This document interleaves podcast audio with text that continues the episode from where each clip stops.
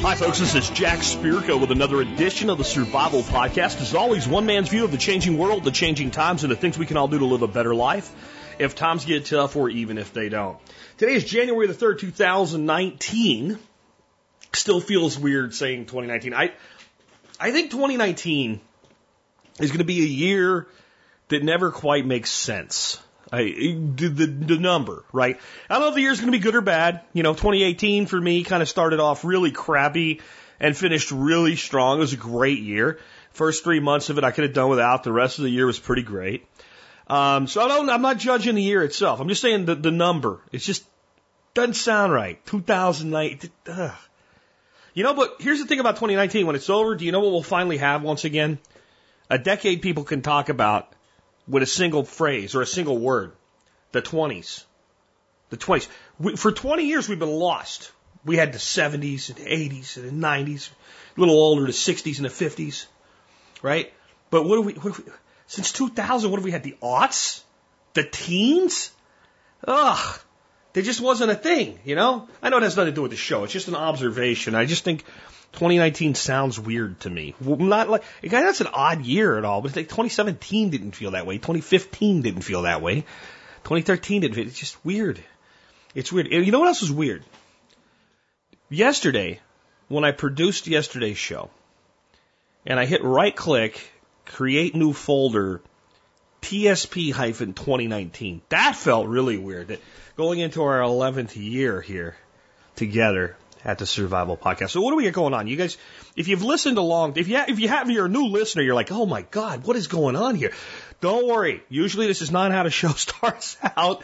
It's a pretty good show. We've been around over 10 years. There's over 200,000 people a day listen. I think if I started every show like this, maybe you guys wouldn't. Those that have been here a while, you guys know that once in a while it's just a little bit of a goofy time in the beginning of the show, uh, because that's what friends do. They goof off, talk about the weather, etc. By the way, the weather sucks. Oh, it sucks. And I don't mean like, oh, poor me, the weather. I mean, it's, it's in general observation. The weather here in the past couple of days sucks. Like 32, 31, 29, 34 degrees, all bounced around in there. Highs for the days at like 36 degrees. And this is North Texas. This is in Pennsylvania. And, uh, rain. And then ice and then rain, and then ice, and then sleet, and then rain, and everything's a mud hole, and it's cold, and it's miserable. The only people happy are not people, they're animals or the ducks. Anyway, what was I saying about not being a goof at the beginning of the show? Anyway, normally it's not like this, and long-term listeners of the show know that the show starts out on a Thursday. I tell you what we're going to be talking about from a standpoint of who called in. That's right, this is a call-in show. It's like old school radio where you pick up the phone, you mash some numbers, you call me and you ask me a question or tell me your opinion and I give you my opinion or my response to it. But since this is a podcast, if you call me and you're like, oh, I expect Jack to answer the phone, it's never going to happen. It's an automated system. You'll leave a voicemail. And here's the questions we've had today. Uh, improving the efficiency of a fireplace. I really like this question. Things have come a long time since, a long way since the last time we talked about it. Uh, a call from Jason uh, in PA who says, uh, maybe toy guns should go away when kids get real guns, and he has a couple of opinions uh, from other people that kind of substantiate that. I'll tell you what, I'm not going to say Jason's wrong, but I do disagree. You can disagree with somebody without thinking they're necessarily wrong. We'll talk about that a little bit too.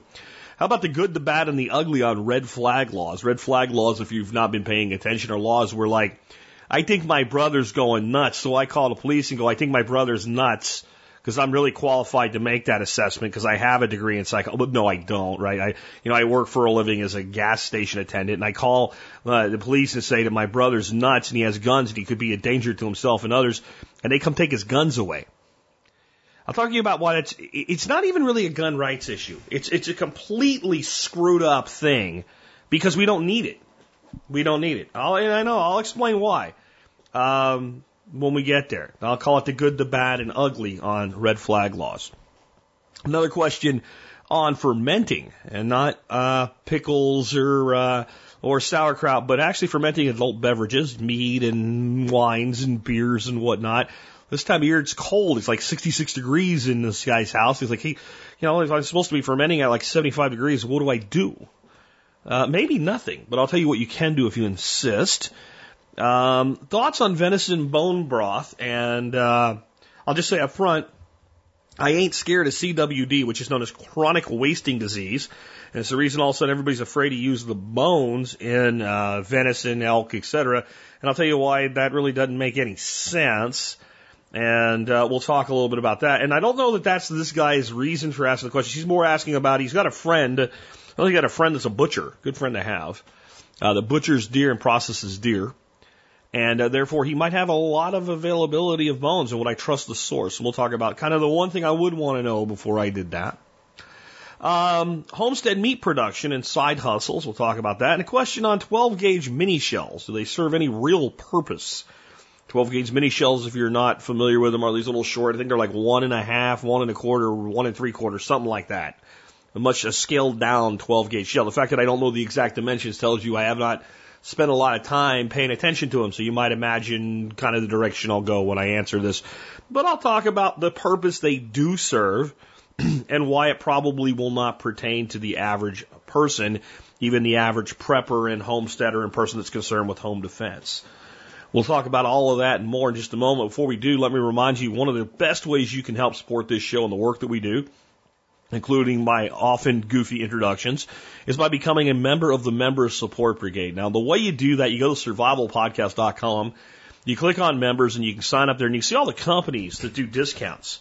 And if you use the discounts over a year, you're probably going to get all your money back and then some, which means you get to support the show. In the end, it doesn't really cost you anything. And, well, I really don't know what else to say. If you like the show and you want to support us and you want to do it where you can do it financially, but you get your money back, MSB is the way to do that. And it's kind of like kind of a cool club to be in too, being an MSB member. With that, let's go ahead and get to your first call. This is one uh, is on improving the efficiency of a fireplace. So, Jack, what can I do to improve the heating ability of conventional brick fireplace? Thank you. So the caller did mention that brick fireplace, and I don't know that he meant anything by that other than it's a brick fireplace. But I do want to kind of point out right from the beginning here that when people say that, sometimes they're thinking about, well, maybe I could put it in a different kind of fire brick that radiates heat or something like that, and, and really that's not going to help. The problem with fireplaces isn't what they're made out of, it's how they're designed. So fireplaces will to a degree, or three, heat the room that they're in. And they'll do this simply because, well, it's hot. Fires are hot. But the majority of the heat, because of how a fireplace is designed to work, a conventional fireplace I'm talking about here, goes up the chimney. Now, the, the downside of fireplaces is the little bit of gain that you get in heating a room. Well, the fireplace is offset usually because adjoining rooms actually get colder. Now I know that doesn't seem to make any sense. Like, like do nothing is one thing. How do they make them colder? MythBusters actually did an episode on this where they proved it with you know way extensive monitoring and uh, instruments like they do. And and the basic synopsis was that well all that heat going up the fire has to take air with it, and air has to come somewhere, so it has to come from your house. So since your house is not a vacuum where you would die, there are there's some seepage of air from outside, and, and there's some air exchange, which is a good thing, honestly. And uh, so you're basically pulling cold air into the other rooms to feed the air that's necessary to go up the flume. That was what um, was Adam and Jamie said about it, and I may not be remembering exactly, but the whole point was your bedroom gets colder while your living room gets warmer, and that ain't good. Um, and it, that's that's the problem. The heat goes up the chimney and away and out into the universe, and uh, that energy will never be destroyed. It will change in form. It will change in location, though. Um, so what we need to do is we need to get some of that heat the heck out of your fireplace and into your house instead of up the chimney. There's there's really only two good ways to do this without a complete major renovation. Um, the the old school standard of this is basically a halfway point between a wood stove and a fireplace. They're called fireplace inserts, and they work really well. The problem is good looking ones that work really well are kind of expensive in the neighborhood of about $2,000. They're not that complicated to install, but they generally need some level of either professional or highly competent DIY installation. Uh, to help you with this, I'm going to put a link in the show notes to an episode of This Old House, about a three minute uh, segment where they actually install one, just so you can see how it's done and how they work and what they do. What these, these offer you is nowhere near the efficiency of a true freestanding wood stove. Uh, but they do, they do work really well in how much heat they will provide. It's really kind of like it's not a true fireplace anymore though. Now it's like a wood stove that works halfway that you pay more than you would pay for a wood stove for in some instances. So you can see where it's not necessarily ideal. And when we had our house in Arkansas, it got very cold up there, and we did have a fireplace, and it was something I definitely considered doing. I also, in my head, came up with a product that I couldn't find. It may have existed, but I couldn't find one yet. Uh, that now exists. And my thought was simply to build a fire grate that was hollow pipes and had a tube that came out one side and you hook up a little bitty blower fan to it because the slower the air goes through there, probably actually the better. A little 12 volt fan runs on an AC converter. That way, if you ever had to run it on a battery, you could take a, you know, a little fan like that. You could probably take a battery out of your lawn tractor and run it for a couple days. And so you'd have that, and then the other side of the tube would come out and blow heat out. And people, oh my God, you're going to blow smoke in the house. No, no, it's a closed system. You blow it through the fire grate. The air, it's like a tube, like a straw. You blow in one end, the air comes out the other, and the air comes in from outside the fireplace and it exits outside the fireplace, and the smoke and a lot of the heat still go up the fireplace. Well, I tried to find one because I was like, you know, this, this, and I was, I was very close to going down to a machine shop and having somebody build me one when I couldn't find one. This is quite a few years ago. And uh, then we decided to move back to Texas, and where we moved, we do not have a fireplace now, so I kind of gave up on it. They now have them, and they call them fireplace heater blowers. And there's there's quite a few different models, and I see them run, run you anywhere from seven hundred, uh, sorry, three hundred to seven hundred dollars. I've examined them. I've watched some videos on YouTube and, and, and stuff like that. And I have to believe that they would pay for themselves in a single season. Just looking at how they work, and they're exactly what I had in mind. As to what is the best variety or brand, I don't know. Um, I found a company that sells a whole bunch of different ones. I have a link to like their category for them. Some of them are more for like a masonry type fireplace, which I think if you had that, you wouldn't need one. So I'm not really sure if it's trying to say it makes your fireplace like a masonry fireplace or it's designed to be masoned into a fireplace from the initial install instead of just like set in there the way the rest of them are. So you might want to contact them for that. Um, the one that I would probably be most likely to try. Now, I would probably do, full disclosure, if I actually had a fireplace, I might do a little more research before descending on this, but there's one called a Spitfire and it uses really thick tubing and it has multiple holes coming out of the fireplace. So, and it is the actual grate itself, and they make it in a four and six tube model. I think the four tube model is around 500 bucks, and the six tube model around 700 bucks. And the reason I would probably tend to go with the seven tube model is because most fire, or the six tube model, most fireplaces are probably big enough that it would warrant that size of a grate more than how much more it might do for you. Because the, the four one kind of seems kind of small, unless you have a small, you know, some of the residential fireplaces they put in new builds and stuff like that now are pretty small. So maybe it would be because you need it to get it to fit. But this whole concept, I think, is the most cost effective bang for the buck that you could do in the world of fireplace, you know, improving efficiency without actually rebuilding it and changing it into something else. Um, one of them that they have on this website, I don't remember the name of the company now. Uh, let me look it up real quick. It is Woodland Direct is the place I found what kind of the best pricing on the models that are available mainstream mass market right now. But there's one that they have for seven hundred and thirty-four dollars, and I, I don't I don't send people to Amazon through my affiliate links just to make money. Right? I mean, I want you to be getting a good deal, or I don't recommend, I don't endorse, I don't review, etc. But that particular model is about hundred dollars less on Amazon. So I'm not saying to buy that model, um, but it's the RCK heater blower, and it is on Amazon for less. I don't know if that's the cheapest you can find it online, but this one store that has the most options has it for more. So if you're going to get that one, if you decided on it, then it would make sense to buy it on Amazon. Uh, I have links to all of that stuff. But that I think is the way to go for the majority of people that have a fireplace. And if you've used one of these, if you have a company building a product that you like, and you have any further input, I would love to hear about it. This is honestly something I would like to reach out to a company, talk to them about sponsorship or MSB support or something. Uh, even just maybe get one of their subject matter experts on for an interview or even on, because it might not be that in depth for a segment on this. Um, if you've DIYed one of your own, you have any video of it or anything, love to see it.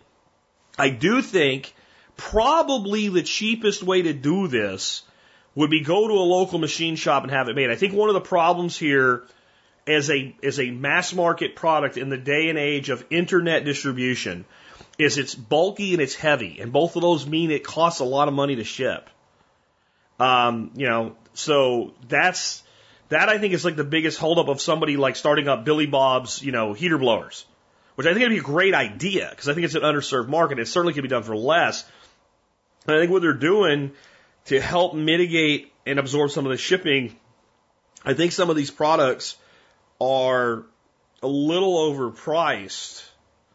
Um, to, to help absorb that cost of shipping so the shipping doesn't scare the hell out of you, even though it's still rather high. That's my guess. But that's the way I would go. If you guys have any other suggestions on improving fireplace heating, uh, I'd love to hear it.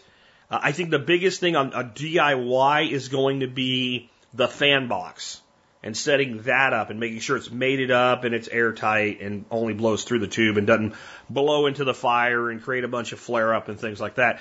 I don't think it's hard. I just think it's the most challenging thing. It's more challenging than building a pipe because that's really what this is, is a pipe goes in the fireplace and out of the fireplace.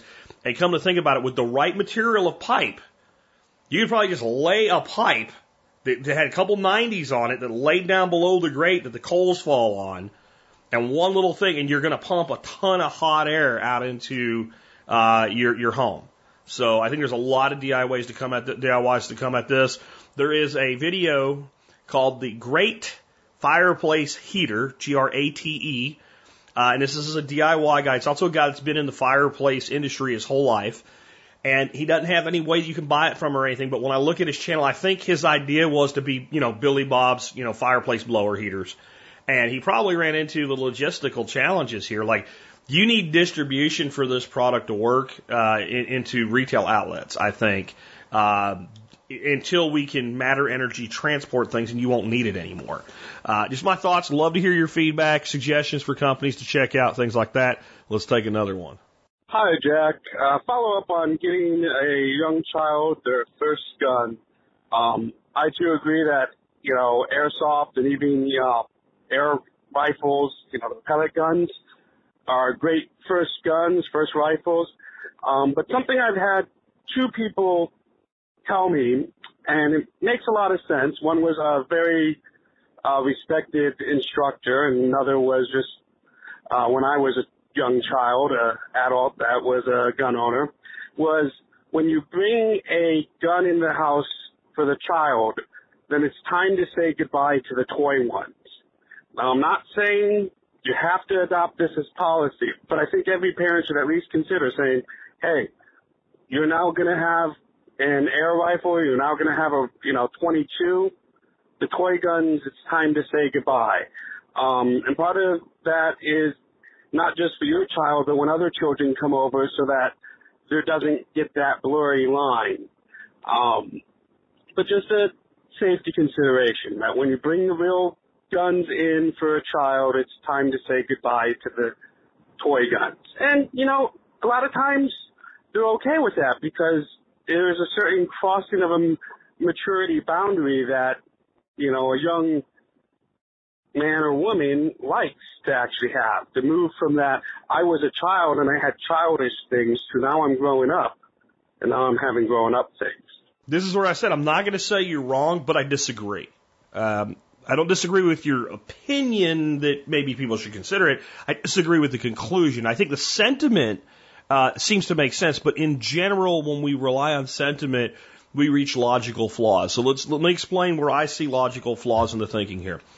If I have a young man or, or woman that I am teaching about gun safety, and I feel that there could be a blurry line between their Daisy air rifle, uh, their Marlin 22, uh, and their Nerf gun, they're not ready for a gun yet. They're not ready for a gun yet. And I think even we as gun owners, and I've seen it in this, in, in my own, you know, following in the audience with events and stuff, have reached a point of hypersensitivity. I think we've let some of the anti-gun crowd hysteria get into us and infect us to a degree. Um, we had a kind of a gag at the last two workshops with airsoft guns and just springers, you know, one shot things where uh, we had a certain person who couldn't keep their mouth shut during presentations, and I tried everything, and so we decided to shoot him. He broke the rule and asked a question when he wasn't supposed to. He gets shot with an airsoft gun. Uh, and we had me and some of the guys that were you know, armed, uh, if you want to call it that, to, to shoot him, shoot at each other once in a while.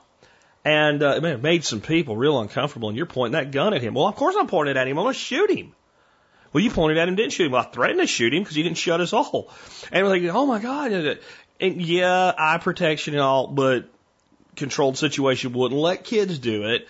But, you know, kind of my point was you do realize there's entire leagues with tens of thousands of members that go shoot at each other with these things all the time right? Or paintball marker guns. We call them markers now because they don't want to call them guns.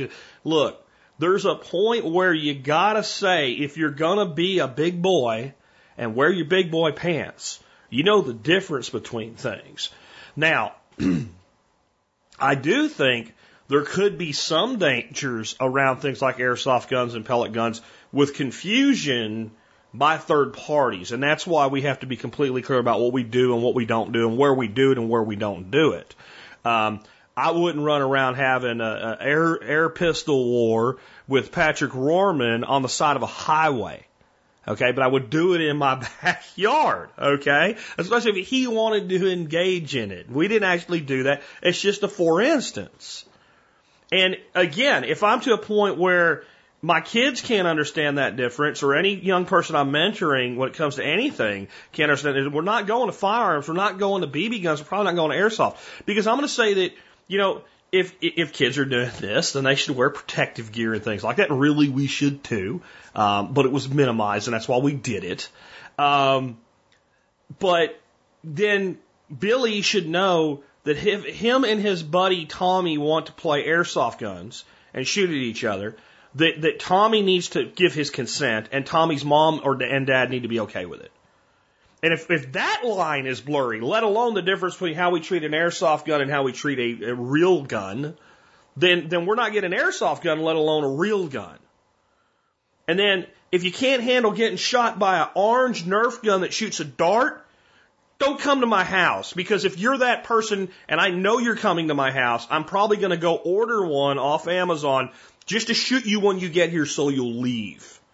Right? Because this is fun stuff that kids do. My kid grew up with it. I grew up with it. Um, I don't think it's as big a deal as it might have even been though back when you were a kid because I don't think toy guns are what they were 25 years ago. When I was a kid, we all had toy guns and lots of them. Little fake M16s, you pull the trigger and they went like rat a tat tat tat, you know, stuff like that, cap guns and stuff. And, uh, you know, I don't, I don't think that really is, is much a thing anymore. If you're going to get rid of toy guns, that mean we don't play, um, you know, not only do we not play airsoft or paintball, we don't also play laser tag. Should we tell the kid it's not okay for him and his friends to play cowboys and Indians if kids still do that anymore and point their finger and say bang? See, what I'm saying, if you can't understand the difference between the classes of things that look like and or are guns, then you're not ready for anything that actually has anything that comes out the end of it. So I, I think it's a sentiment thing with its heart in the right place, but it's logically flawed.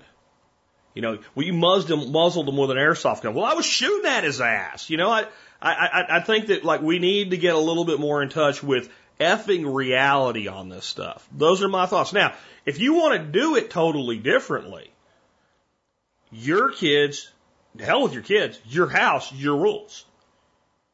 And, you know, I wouldn't violate your rules in your home. And if my rules in my home were to make you uncomfortable, I might invite you to leave or I might accommodate you. It depends on the situation. Just my thoughts. Let's take another one. This one, oddly, firearms related on red, red flag laws.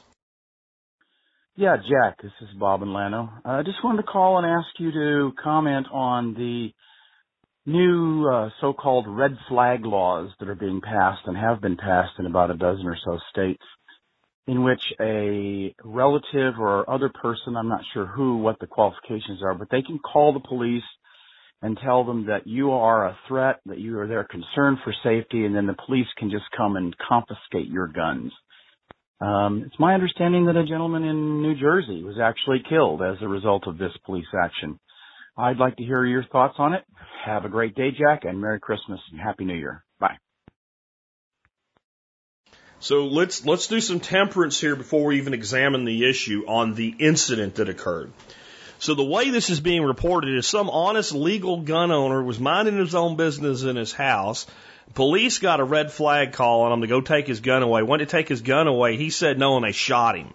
Um, that, that's beyond yellow journalism. Some places where it's actually kind of being at least insinuated that way with a headline, even if the accurate uh, accurate reporting is done in the article in the sub subtext. Uh, but what actually happened is police in Maryland did get a red uh, red flag call on this guy. They went to his house. He answered the door with the gun in his hand. Now look, if you have police come to your house, you don't answer the door with a gun in your hand if you have common sense. You know, maybe this shows us there was some mental instability there. The reports I'd read at the time, because I have not followed up on this, at the time they weren't even sure who called. Okay? Which is a problem we'll get to in just a second they, they, they talked to him. He put the gun down like on a, uh, you know, like an entry stand, like a nightstand key stand or something like that, and was talking to him. And then they said, well, we're going to have to take your gun. And he grabbed the gun and a struggle ensued and they shot him. If you want a textbook way to get your ass shot by the police, and I'm not sticking up for the police, I'm just saying, common sense, you don't do that. And I gotta, you know, whether I want it to be true or not, you go where facts lead when you do investigative journalism, and there's at least some possibility that a person that behaves that way indeed was a concern to people around him who knew that he also owned guns. It's at least possible. Now let's talk about why I think these laws are wholly unnecessary. The concept here. Billy Bob is really down in the dirt about his his his his, his girlfriend Samantha Bob running off with Willie Bob. And he's mumbling things, and he's got his gun, and he might do a Bubba shot the jukebox, or he might do a, a, a, you know Billy Bob shot Willie Bob, or shoot himself, or shoot all you know shoot the other two, and then we don't really know, but we just know Billy Bob is not looking good here. So we feel, by that assessment, that Billy Bob may be a danger to himself and others. So Susie Bob picks up the phone and calls Sheriff Tommy Bob and says, I'm so worried about Billy Bob. I think he might he might hurt somebody. He's got that big old Colt 45 and I don't know what to do. So the sheriff, being a, a man that enforces the law as it's written, not one that writes it, and being seriously concerned, either he himself or sends his deputies or whatever, and they go out to Billy Bob and they say, Billy Bob, we have to take your gun away. And Billy Bob says, why? And they say, well, you can apply to get it back, but there's been a call that says there's something wrong and that you might be a danger to yourself and others. And, well, therefore, we're just going to take your gun until we make sure everything's okay. And when you explain it, maybe not so facetiously as I just did, but if you explain it to the average rational thinking person, and I believe even the Second Amendment advocate, if they will take their emotional connection to the Second Amendment and gun rights out of the equation, it seems to make sense.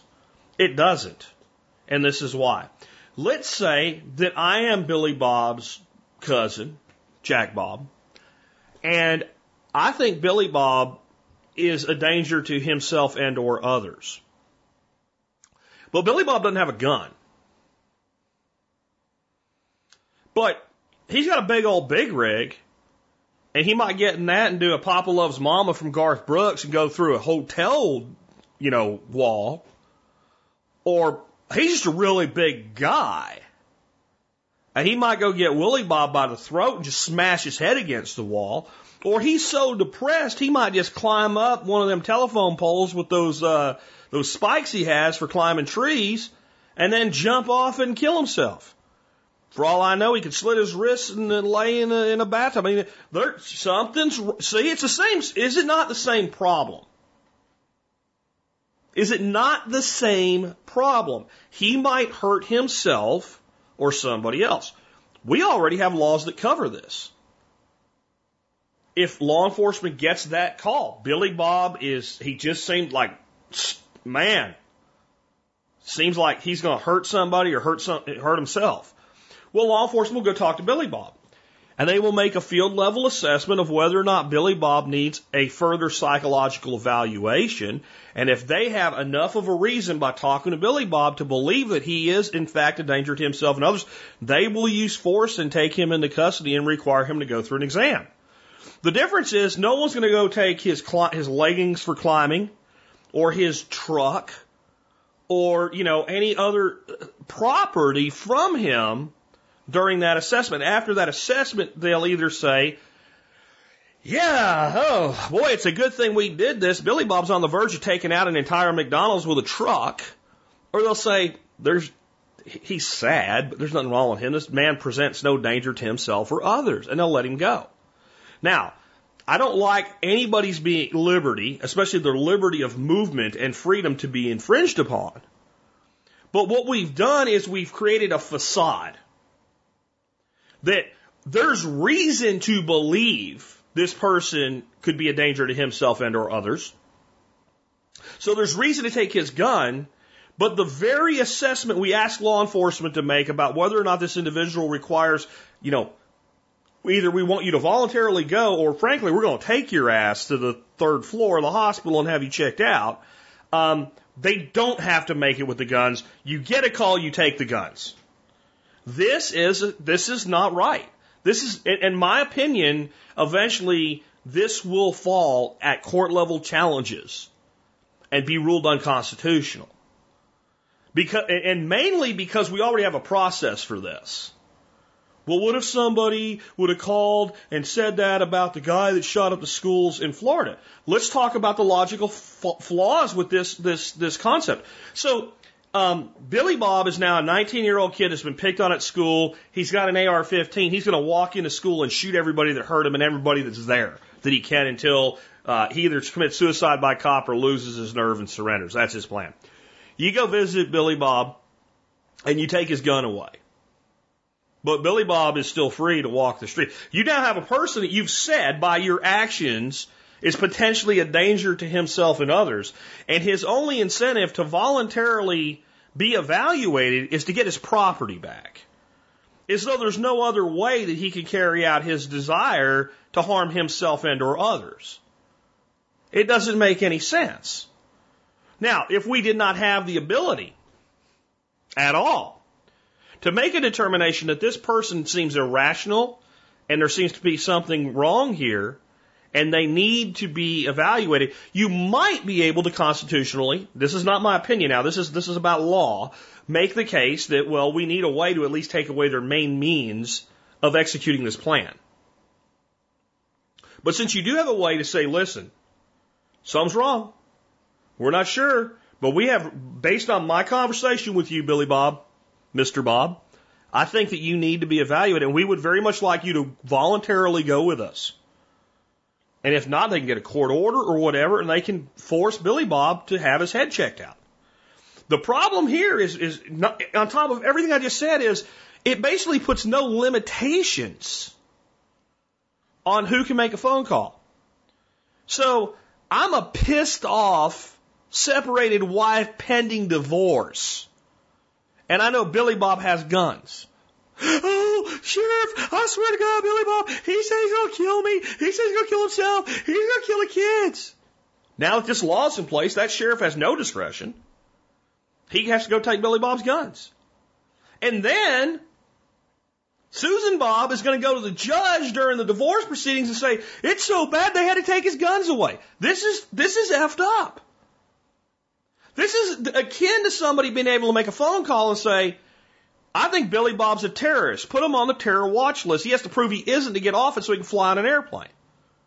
This, this is unconstitutional and wrong, but not for the reasons that the right is going nuts about it. No one is doing a logical evaluation of this, which is typical. Everybody reacts on emotion. Those are my thoughts. I'm sure I'll be told how wrong I am. Anyway, let's take another one. Hey, Jack, this is Dylan Angus Bangus. Uh, just a quick question. Do you have a recommendation on things to keep fermenters warm when they're brewing inside as it starts to get colder? The house is 68. How do you keep that thing up at 75? Thanks. So I am going to tell you some ways to do this um, to keep the speed of your ferment up, etc. Uh, but I'm going to start out with, well, should you even bother? Um, what I would suggest is that we tailor our brewing to brew things that do best being brewed and fermented at the temperatures that are normally going on in our home. Uh, you know, 65, 66 degrees isn't exactly lager temperatures. Um, but it, you know, if you wanted to make something akin to a lager, if you're doing beer, uh, you know, it's a kind of a good time of year to do that uh, you'll you'll get pretty good results even with a lager yeast at that kind of a temperature. You won't be making an Anchor steam beer. Oh, the other thing is that most yeasts actually produce less estery flavors and things like that at at their lower end of their temperature um, activity, like where they will work but they're not at the upper limit of where they should be, or they're not at their optimum speed. This is why lager beers are so smooth. It's not because it's Beechwood aged, because Beechwood doesn't do shit. It's really a marketing gimmick I won't get into today. But Beechwood does nothing for you Budweiser drinkers, by the way. That's why they use it, because it doesn't do anything. Um, so, uh, when you when you're lagering, you're you're you're fermenting and then aging at very low temperatures and therefore the yeast produce almost no byproducts in esters and flavors and aftertaste. You get a very smooth beer, and what you're tasting is the the product that was fermented in the result, and that's it. And you're getting not it, but you're getting a lot less of a yeast contribution. So you make generally cleaner ferments at lower temperatures. And most of the yeast that we use for things like ciders and, and, and what have you, they'll ferment just fine in the 60s. Now you got to check the specs for your yeast and what you, it'll say optimum, but it'll also tell you like what temperature this yeast is just going to die at uh, because it's too hot and what temperature this yeast is going to go to sleep at because it's too cold. And as long as you're not like toward the edge of either one of them, so your ferment takes six weeks instead of four. So, who cares? Like, just let it be what it is because that's, I always at least know the simplest solution first. Okay, next up though, where's the warmest place in your home? Well, your kitchen. Well, maybe. But that, that your fermenter can go and not be a problem. So what I suggest doing, if you don't have one, because there's just so many other things you can do with it, get yourself one of the little Etekcity laser thermometer guns. I use mine all the time. I have one that's on the back of my office door I keep all my fish tank stuff. And, you know, if I'm ever working on my tanks and I'm wondering, like, is that a little cold? Is that a little hot? The fish are acting, pick it up, boom, and I know the temperature of the water, like in that fast. So you can take one of those or whatever you have, or maybe even a little standalone thermometer if you want to wait, and go around your house and just think of different places you could put your fermenter where it'd be okay and out of the way and not get you yelled at. And see what the temperatures are. Because you might find, oh, I don't know, that in one of your bathrooms, you have a kind of a closet area that's really not for closet stuff, and inside there's a water heater. And you might find that the temperature in there with the door closed is four or five degrees warmer than the rest of the house. Well, if there's room in there for your fermenter, you just might set your fermenters in there. So that would be the next thing I'd say. Do you have a place in your home already where it's warmer? And those that want to ferment at lower temperatures, I would say this. Now you go look for your cold spots where you're like, you can, you can go in the summer and be like, well, Friggin' wife's always cold and trying to keep the electric bill down and it's freaking 80 degrees in the house. Well, I'm not coming to your house, but yeah, maybe it's a little high for some of the ferments you want to do. So let's find a cool spot. You know, and you might find that the closet under the stairs is a cool spot. Just saying, right? Maybe it is, maybe it is, but check with a thermometer. Now, the other option, they actually make like these basically like brewing belts to, to wrap around like five gallon carboys and stuff like that. And you go to any homebrew supply and they sell stuff like that. And if you just look up that kind of stuff, you'll see all different kinds of concoctions and ways they do that. Um, another way to do this though would be to use uh, either the heating pads that they use for heating plants uh, or reptile heating pads and and you know build a stand and put that under there in the area the fermenter's going to sit in. Check it with your gun, and that would be another way to do it. Probably the easiest thing to do, as long as you got the space for it, is get yourself a larger container that's that's watertight that'll hold water. And of course, since your fermenter's full, it's not going to float; it's going to sink. And let's say you have like a wash tub and a five gallon carboy. Take your carboy, stick it in your five gallon wash tub, and fill it with enough water that, you know, it comes up, let's say, a third, 25% of the way anyway, of the depth of the carboy. Take a standard aquarium heater and heat the water to about two degrees to three degrees warmer than you want the temperature of the liquid in the carboy because it will never come up to exactly the same temperature. But it might, so check it with your laser gun. And so that would be the, the, the, just, you know, thinking about stuff that's easy to get, that's cheap. Because one of these belt heaters or whatever, you know, I mean, most people have something that they can put liquid in. And if you're doing the one gallon quick ferments, you know, you could use like a Rubbermaid tub and have four or five of those suckers in there. And I can tell you flat out, you can put an aquarium heater in a Rubbermaid tub and it will not burn a hole through the Rubbermaid tub because I just had a whole bunch of cichlid fish in a Rubbermaid tub on my floor for like five weeks because the tank blew out on me. Uh, now you might not want to put, you never do this anyway, you won't want to put the heater element itself up against the plastic. Usually have suction cups and those will suction cup to the side and then that kind of holds it off. But you can do whatever you need to do. Just don't, I would not, just as a safety precaution, put the actual heater element directly against the Rubbermaid tub. I wouldn't hurt one bit to put it against a, a, a glass carboy, but that'll that'll do whatever you need to do, and it's easy. And it's it's you know you can get a um, a, a, you know, you're probably looking at something like a 150 watt aquarium heater. 100 to 150 watts is probably what you're going to need to do this.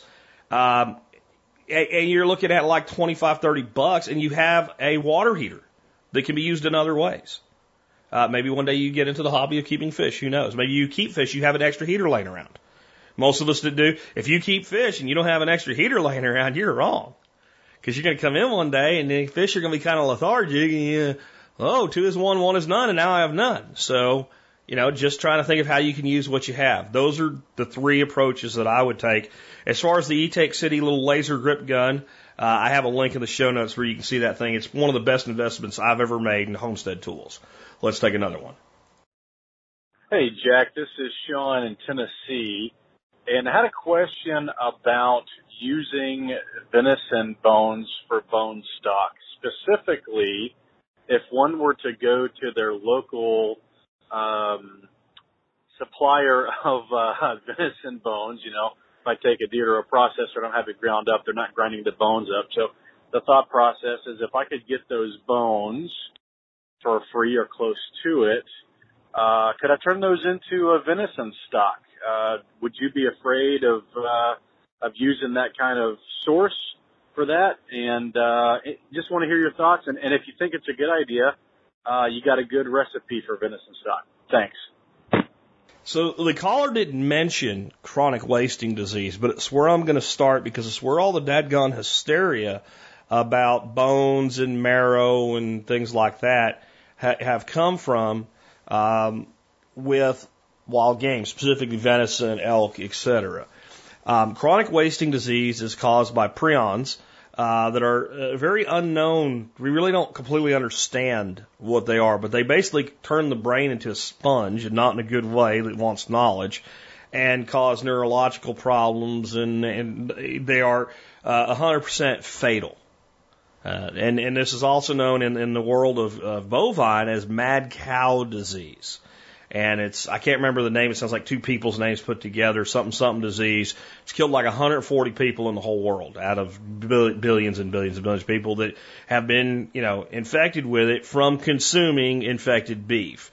And this resulted in where they euthanized thousands and thousands of cattle in the UK a few years ago and things like that.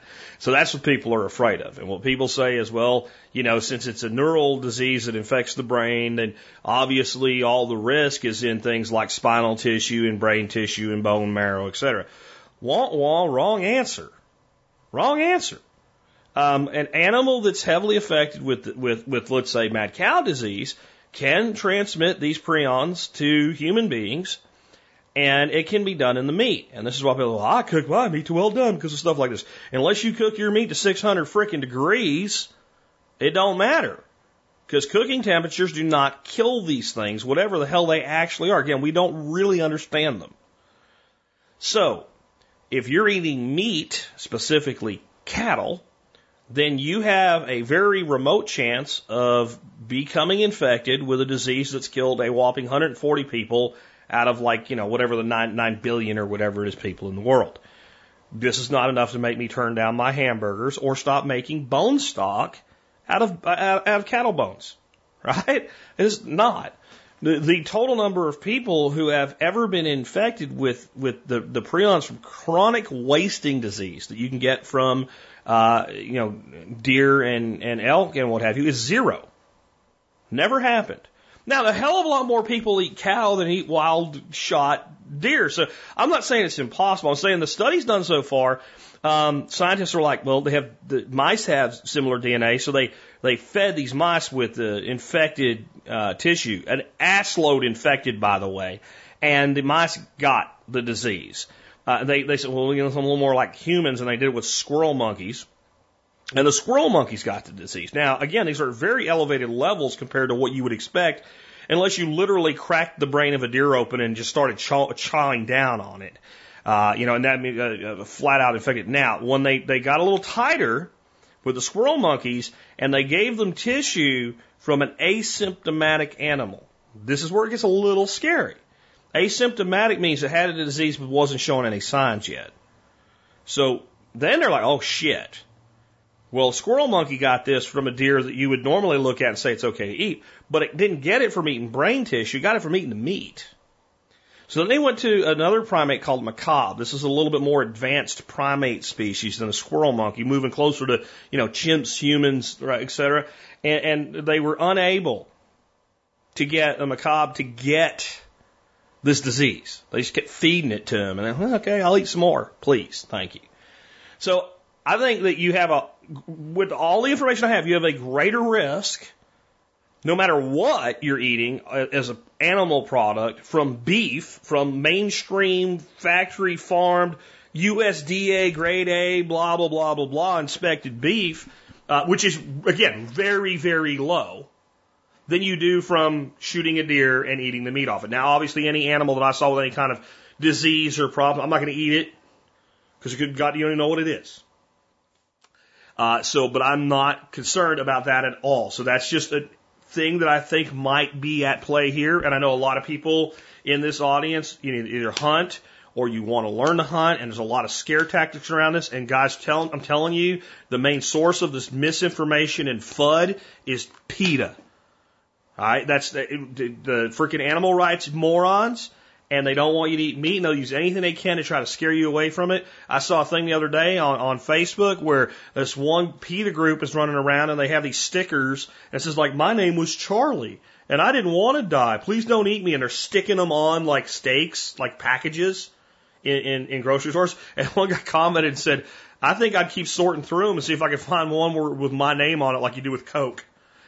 that was funny, but that, that's where a lot of this is coming from. The animal rights, don't eat meat, whatever, bullshit. Now, venison, bone, stock. I love it. I always make it. Um, most kind of backwoods deer hunters like me, if we don't make bone stock out of the bones from our deer, we feed them to our dogs. There has not been a case of chronic wasting disease being transmitted to a canine. It's kind of a higher life form, less that it seems to do. It seems more generated toward the animals it actually infects.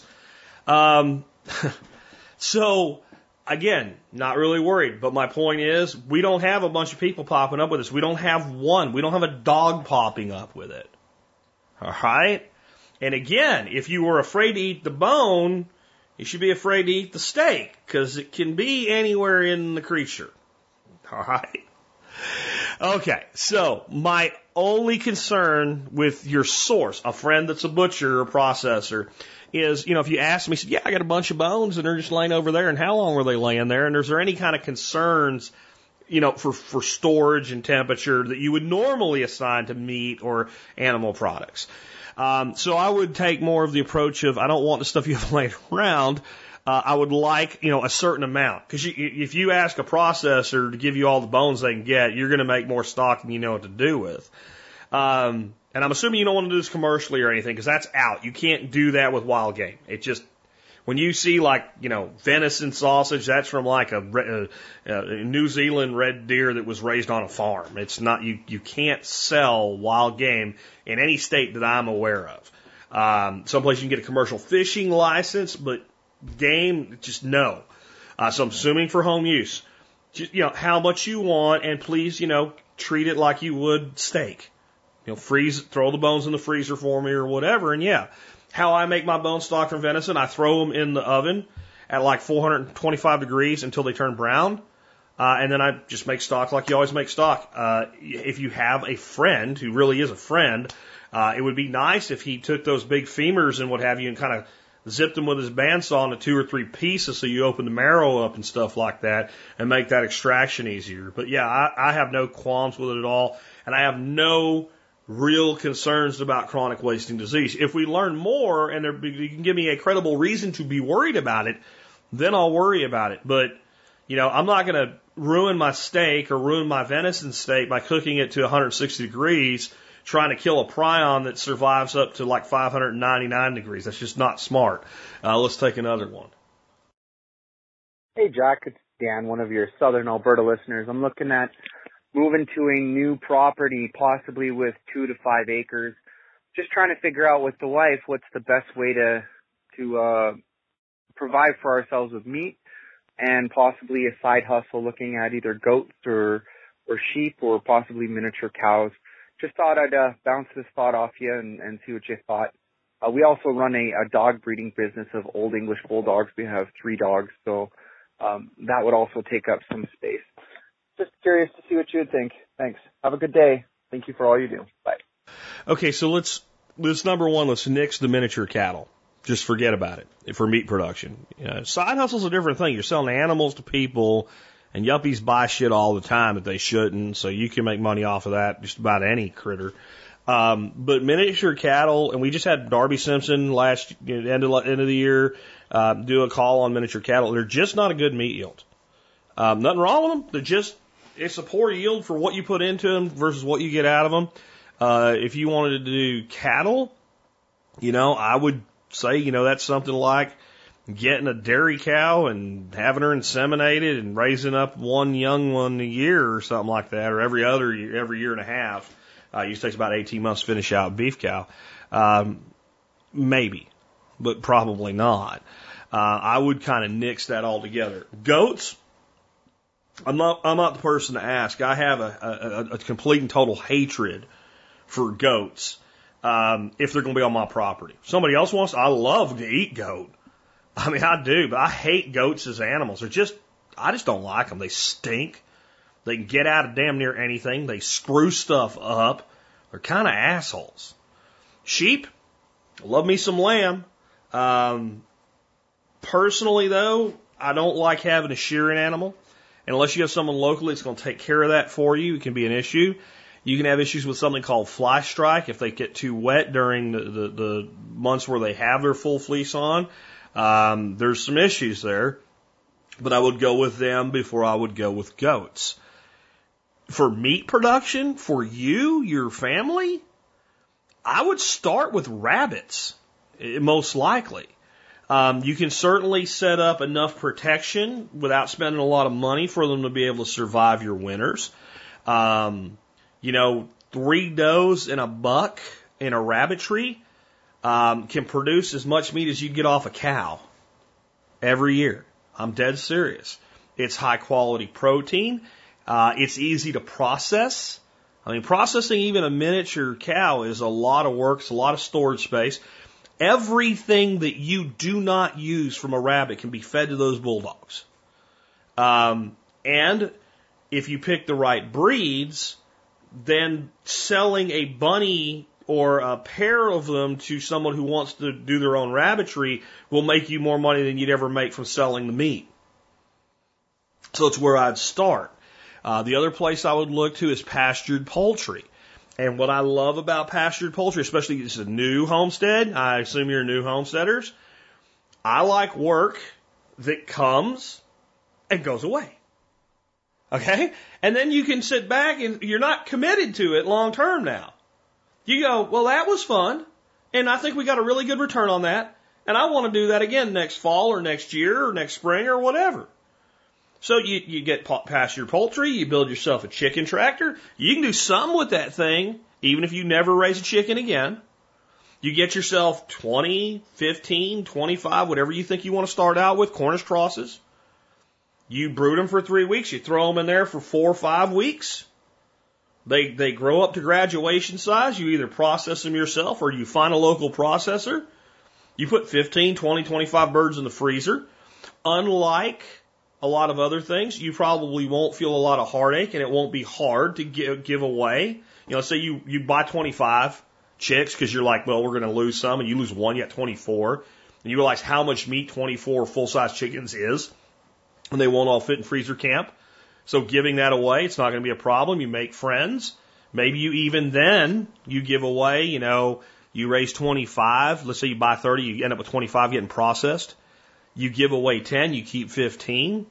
You give away 10 to five different people that you think might make good potential customers for just a little bit. And then you're able to go back to them and say, hey, I could raise 50 of these. Would you want 10? Here's how much it would cost me for to raise 10 birds for you. Don't even quote them a price by the pound. Figure out your numbers per the bird. And then their birds are just 10 randomly selected birds from the group. They're going to get some big ones and they're going to get some little ones. And now you've got kind of a little co-op thing, you know, going on. And you, I'll do 50% when I buy the birds and the feed and 50% when we get to graduation day. Now, instead of a side hustle that's trying to make you money, you, what you want to be able to do is produce your 15 to 20 birds for free.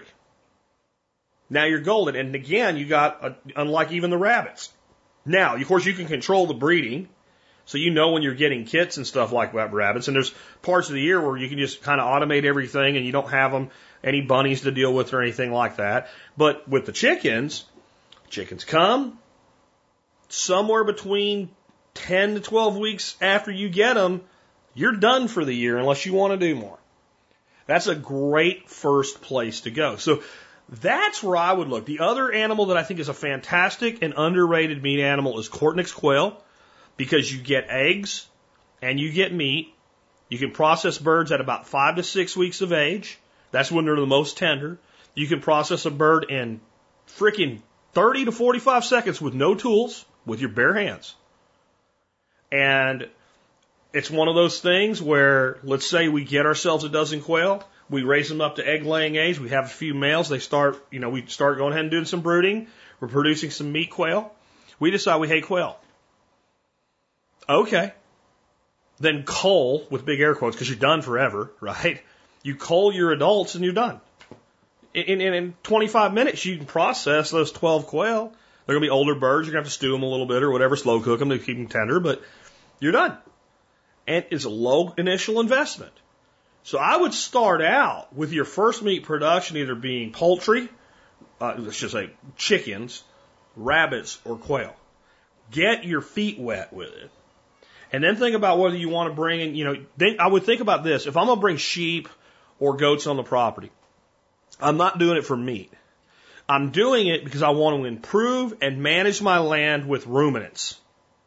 And then meat is a byproduct thereof.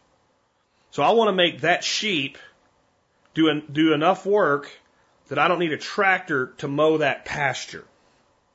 And that pasture gets better every year. Now I have a reason to have that sheep. And if I have the neighbor's ram come over and breed my sheep, and she, you know, double double produces and gives me twins, and I have two lambs that year, then I have free lamb. Um, if you want to get into, you know, you know, specific breeds of sheep or goats and selling them and making money on them, you can do it. Some people are successful at it, but I've, I've, most small producers, what I've heard is that they're happy to break even and get their stuff for free. And with goats, you can be looking at a very significant infrastructure uh, investment. Uh, I did have Nick Ferguson on uh, a few years ago about goats, and it was the show was called something like "How to Own Goats Without Hating Your Life." I decided I would still hate my life, so I didn't want them. Um, but it'd be a good resource if you want to go down that road. I don't know how well what they call hair sheep work up north with you. We have a sheep that's really popular here in Texas called Dorper sheep. Uh, they make fantastic lamb, and every year they just basically shed their fleece. So they're useless for wool, but you don't have to do any work, and they're incredibly resilient. Uh, they're they're a sheep that's as resilient as a goat, but can't climb a fence. Uh, that, and they have a tendency to uh, to have two or even three lambs uh, per cycle, uh, which is really, really nice as well. So you might look into those, but I don't know about temperature wise there. But man, I'm saying start small, get your feet wet, make sure this makes sense for you, and be be clever with what you're doing. Um, you know, look around. Who's selling goats? Who's selling lambs? Who's selling sheep? How many are they selling? Because a lot of them, well, they're selling lambs for X dollars. Well, how many are they selling? Do they have any they can't sell? Do they have any available right? If they have any available meat, like you go, oh yeah, we've got plenty of them. Well, they're not selling a lot of them then. You know, so I, that's my thoughts. Let's take another one. Hey, Jack, John from Indiana. Um, 12 gauge shotgun mini shells. Are they good for anything? Just wondering what your thoughts were. Thanks. So when I when I first heard this call, I'm like, well, that's going to be a really short response because the answer is no next question, and. And I realize it's the last question of the show. Maybe I should move it up. And the, the answer is really not that simple. So, are they good for anything? Well, um, they're good for their intended purpose. Their intended purpose, in there didn't used to be them, right? This is a relatively new thing was to increase capacity for tactical and home defense shotguns. And to accept the fact that, well, they were still damn lethal. So you go from having like 12 pellets of double O buck to having like five. Uh, but let's face it, at the range of a home defense situation or tactical entry or something like that, you're still dead if you get shot with it. You're way deader than you are if somebody shot you with a nine millimeter. Um, shotgun is a life ender or a limb remover and or both, right? I mean, they are. There, there's a reason that in World War One, if you were a shotgunner in the trenches and your trench got overrun and you might be taken prisoner, you threw that thing away. Because if they caught you with it, they were going to kill you immediately because of what happened with shotguns and damages uh, to, to human bodies.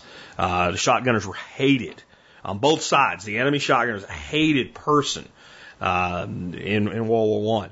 Uh, so they're, they're damn deadly. So, you know, Billy Bob at Billy Bob Shotgun Shells gets the idea that, hey, we could shove a lot more of these things in here if they were shorter. And then Keltec comes with, with something like the KSG with two magazines, and boy, now you can shove an assload of them in there. So if you are thinking of using a shotgun as a tactical defensive tool, uh, at you, you know typical shotgun ranges with either slugs or buck or you know heavy shot like BB shot over over buckshot. Uh, it works for that. It will let you put more of them in the tube, and that's that's what they're good for to be able to put more in the tube. They are not they are not as powerful as they were before you shortened them. There's a reason they made them the length they were in the first place, so you could put more powder and a bigger payload in there. All right. So they, they but again, at the ranges we're talking about, I don't want to get shot with them. I, you know, I don't want to get a shot with a 22. Now, the other thing I've heard is, well, you can get them with birdshot, and then they're lower recoil for a younger shooter. Well, you know, that's all handled with how much powder and how much payload there is, and we can reduce recoil by just buying a, a light field load in the first place. And if that's still a problem, then our shooter should be shooting a 20 gauge instead of a 12 gauge. So I don't think they're very practical, and I'll tell you why I don't think they're practical, even for their intended purpose.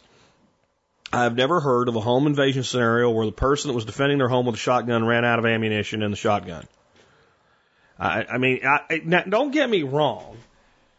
If you want to put a hundred round drum on a freaking, uh, you know, one of those, uh, who makes them? I can't think of now, but the SKS basically, SKH, SKS version of the shotgun, and somehow you want to build a hundred round drum for it, whatever you want to do. I'm not, I'm not saying there's any, any reason you shouldn't be able to. I'm just saying it doesn't make any sense. Um, you know, when you look at an extended magazine on a typical tactical shotgun, you can you can put as much ammo in there as you want. I guess in competitive shooting, if it was allowed, then it would have an advantage because you have more shots, but then everybody's going to do it if it works. So then you're back to being, you know, like a stock car race where everybody's running the same car type situation. So I, I don't really, again, I just do what you want, but I'm not going to spend any money on them. Uh, that's that's as simple as I can make it. With that, we've wrapped up another show. I hope you enjoyed it. If you did, remember one of the ways you can help support the Survival Podcast and the work that we do is simply to do your online shopping at tspaz.com. Now, if you go to tspaz.com, you'll see all the reviews that I've ever done uh, on Amazon. And remember, if it's there, I own it, I use it, it's in my home, I spent my money on it, or I would not recommend that you spend your money on it.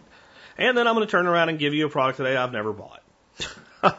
so am I breaking my word to you? No, number one, because I'm telling you. Uh, number two, because I, I, I own and have owned dozens of the, this little guy's big brother. Uh, I've talked about the Streamlight Stylus Pro since before there was a T-Spaz. When I just like way back at the beginning of the show, ten years ago, like you know when we talk about EDC, I'm like, well, I carry a Streamlight Stylus Pro uh, flashlight because it's inexpensive and it works really good, uh, and it's reliable, and everybody I know that has one loves it. Um, so I've recommended that product for years, sold hundreds and hundreds of them. And when I recommended it back in December, uh, Nicole Sauce from the expert council said, I, I, I prefer a little short one with the CR123A batteries because, and let me get her quote exactly right. She said, I like the one that takes only the CR123 battery because it's shorter and clips inside the lame ass non pockets they put in girl jeans without the risk of falling out. Now, I've always recommended the Stylus Pro over the short version, the, the, the Micro Stream, because two batteries, either we use it on high power, we get the same uh, amount of battery life with more light. We use it on a lower power and we get double the battery life with the same light as the smaller light, right? So, like I, and the light is so slim because it uses double, or triple A's you slide it in your back pocket, clip it over the outside, and it just kind of sits in that seam down the that seam that's on the side of your, your pant leg, and you don't even know it's there. You forget it's there until you need it. But I didn't know there was a such thing as lame ass non pockets and girls. I didn't know that was a thing because I don't wear girl jeans. Um, and then I got to thinking about it. So you know there could be some other options. There are other reasons people want a smaller light. So I checked, and the MicroStream has a great reputation, as good as the Stylus Pro. Um, it is plenty bright enough and it uses standard AAA batteries. So I recommend that. Now I actually have a link uh, to the Olights, uh, Olights uh, AAA uh, light. Uh, they have a single AAA light. It's really good and it's a lot brighter. The difference is you go from full power being two hours and 25 minutes of power like the Streamlight to being 20 minutes. And the low power setting on that light is five lumens. So it's about as bright as your cell phone and not the flashlight part of your cell phone. Like when you just turn your cell phone screen on and use it, yeah, that's about five lumens. Uh, so it, it's okay for what it is, but I prefer the Streamlight because I've recommended it for so long, etc. But let's talk about the AA, AAA battery thing over the CR123s. I believe in standardization wherever it makes sense and specialization only where necessary. For instance, my plumbing on my property for my PVC pipe, uh, there's some legacy three quarter that was here when I got here and it's not worth tearing out. But basically everything that's been put in is either one inch or half inch. Because that way I can buy all the standard one inch fittings, all the standard half inch fittings, make sure I have some valves and some end caps. And anything that goes wrong, I can fix it, or at least I can patch it until I can fix it right. And if I have some, you know, one inch to half inch adapters, I can make anything happen. And that's, that, I'll pick that up in the military, be standardized. CR123s, they do have more capacity, they can run a brighter light for longer. If you really need that, okay. But I bet you, wherever you are right now, especially your home, there is a AAA battery somewhere within 15 yards of where you're sitting right now, and there may not be a CR123 unless you're a CR123 guy. And if you go to your friend's house, there's one you can find, borrow, or loot. Well, and I don't care if it comes out of a remote control, and then standardize. So, what what batteries does your TV remote use? What you know what I'm saying? That so I like to use what what do your yard lights use? And the way I look, we talk about shotguns today. Double A and triple A, if we compared them to shotgun shells, are 12 gauge and 20 gauge. You can beg, borrow, or steal them from somewhere all the time. CR123s are like a 28 gauge. Really great for the specialized needs that you have for them, but otherwise they're overpriced and hard to find. That that's how I look at it. So I like going standardized. That's why I recommend that you do that. So you can check out my review. And uh, again, I really recommend Streamlight. Have for so many years, and for 18 bucks, it's just a great light. And ladies, I- I'm sorry that I did not. Re- for all these years, I have not recommended a product when it comes to an EDC light that you know works for your lame ass, not your your stupid ass lame. Like, I'm going to read it from Nicole again. Lame assed non ass with ed. Lame assed non pockets they put in girl jeans. Didn't know that was a problem. Uh, Jason on Facebook said he thinks there's a fortune waiting for the first clothing manufacturer that puts regular pockets in, in, in female attire. And it just has the least amount of fitting in with basic fashion and, and just call the, call the damn thing pockets. And I responded with, and the other thing that I would do if I were in women's fashion, I would make jeans for women that are sized like jeans for men. You know, if you're a guy, you know what your waist size is and your length is. You go to a grid at the store. 38, 32. Boom. Those are mine. Do you try them on? Nope. Don't need to. That's my waist and length. The the fact that people think there could be a five foot two inch woman and a five foot nine inch woman that are the same quote size, I think is idiotic.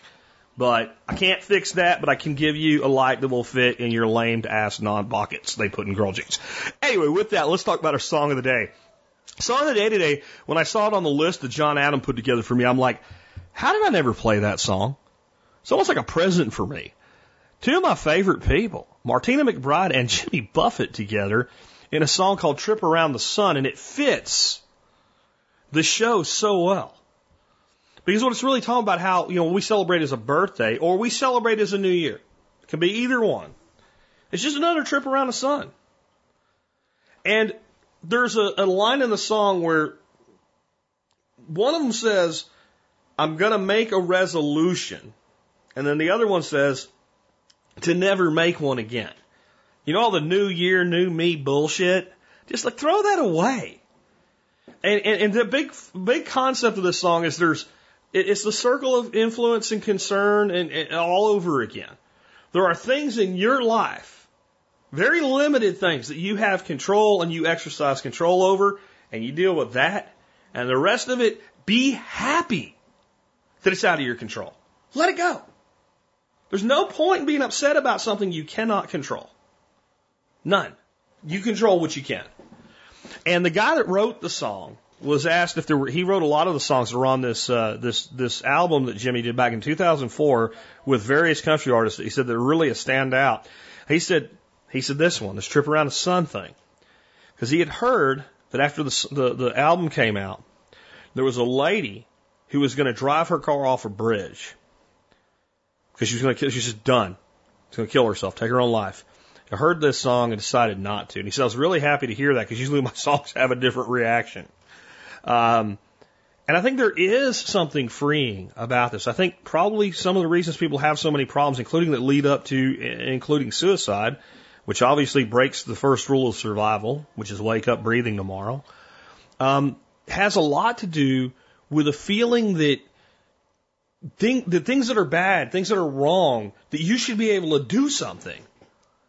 And, and being freed up from that and understanding like, okay, if the thing that's bad is you keep punching people in the face, okay, you do have control over that. If the thing that's wrong is some people don't like you, you don't have control over that. Now maybe you're a dick, but even if you're a dick, trust me, you can go find people that like you. Go find those people. Don't worry about those other people. But when it comes to like the things you hear about on TV, on the radio, etc., you don't control that. You know, somebody asked me in the Ask Anything that we're doing. We're doing an Ask Me Anything on uh, on Instagram. So people ask questions, and Dorothy just walks up in the morning or afternoon or whatever, points the camera at me, and asks me a question just on the spot, and I have to answer it in less than a minute because that's all Instagram gives you. Somebody asked yesterday, why? How does how does not? Because I don't vote. How does not voting help? And I gave my answer. And then when I really thought about it, I, I said, I want to do it, and I'm going to have to do a video this afternoon uh, uh, about it in response to it, another video for Instagram. Basically, my question then is, well, how does voting help? Other than catharsis. Since mathematically you don't influence an election, and no one ever has, and since the odds are higher that you'll die in a car wreck on the way to vote, then, then your vote will actually affect the outcome of the election. How are you helping by voting? I get a sticker, I guess. I mean, that, how are you helping? And I'm not saying not to vote. Don't don't get me wrong here. What I'm saying is that's an example of feeling a responsibility because of a belief that's false that you actually are contributing to something. Now, I, I don't think that you are. Now, if you feel that you should go do it, I, my wife votes. I don't put her down for it. But it's just one another way to look at things. What do you control and what do you not control? And understand we're just all taking a ride on this big old rock around the sun. And that it's okay that we're not in control of everything. And in fact, we should be grateful for it. With that, it's been Jack Spirko with another edition of the Survival Podcast, helping you figure out how to live that better life if times get tough or even if they don't.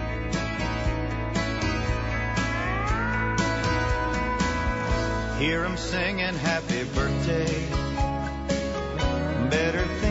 About the wish I make. This year gone by ain't been a piece of cake. Every day's a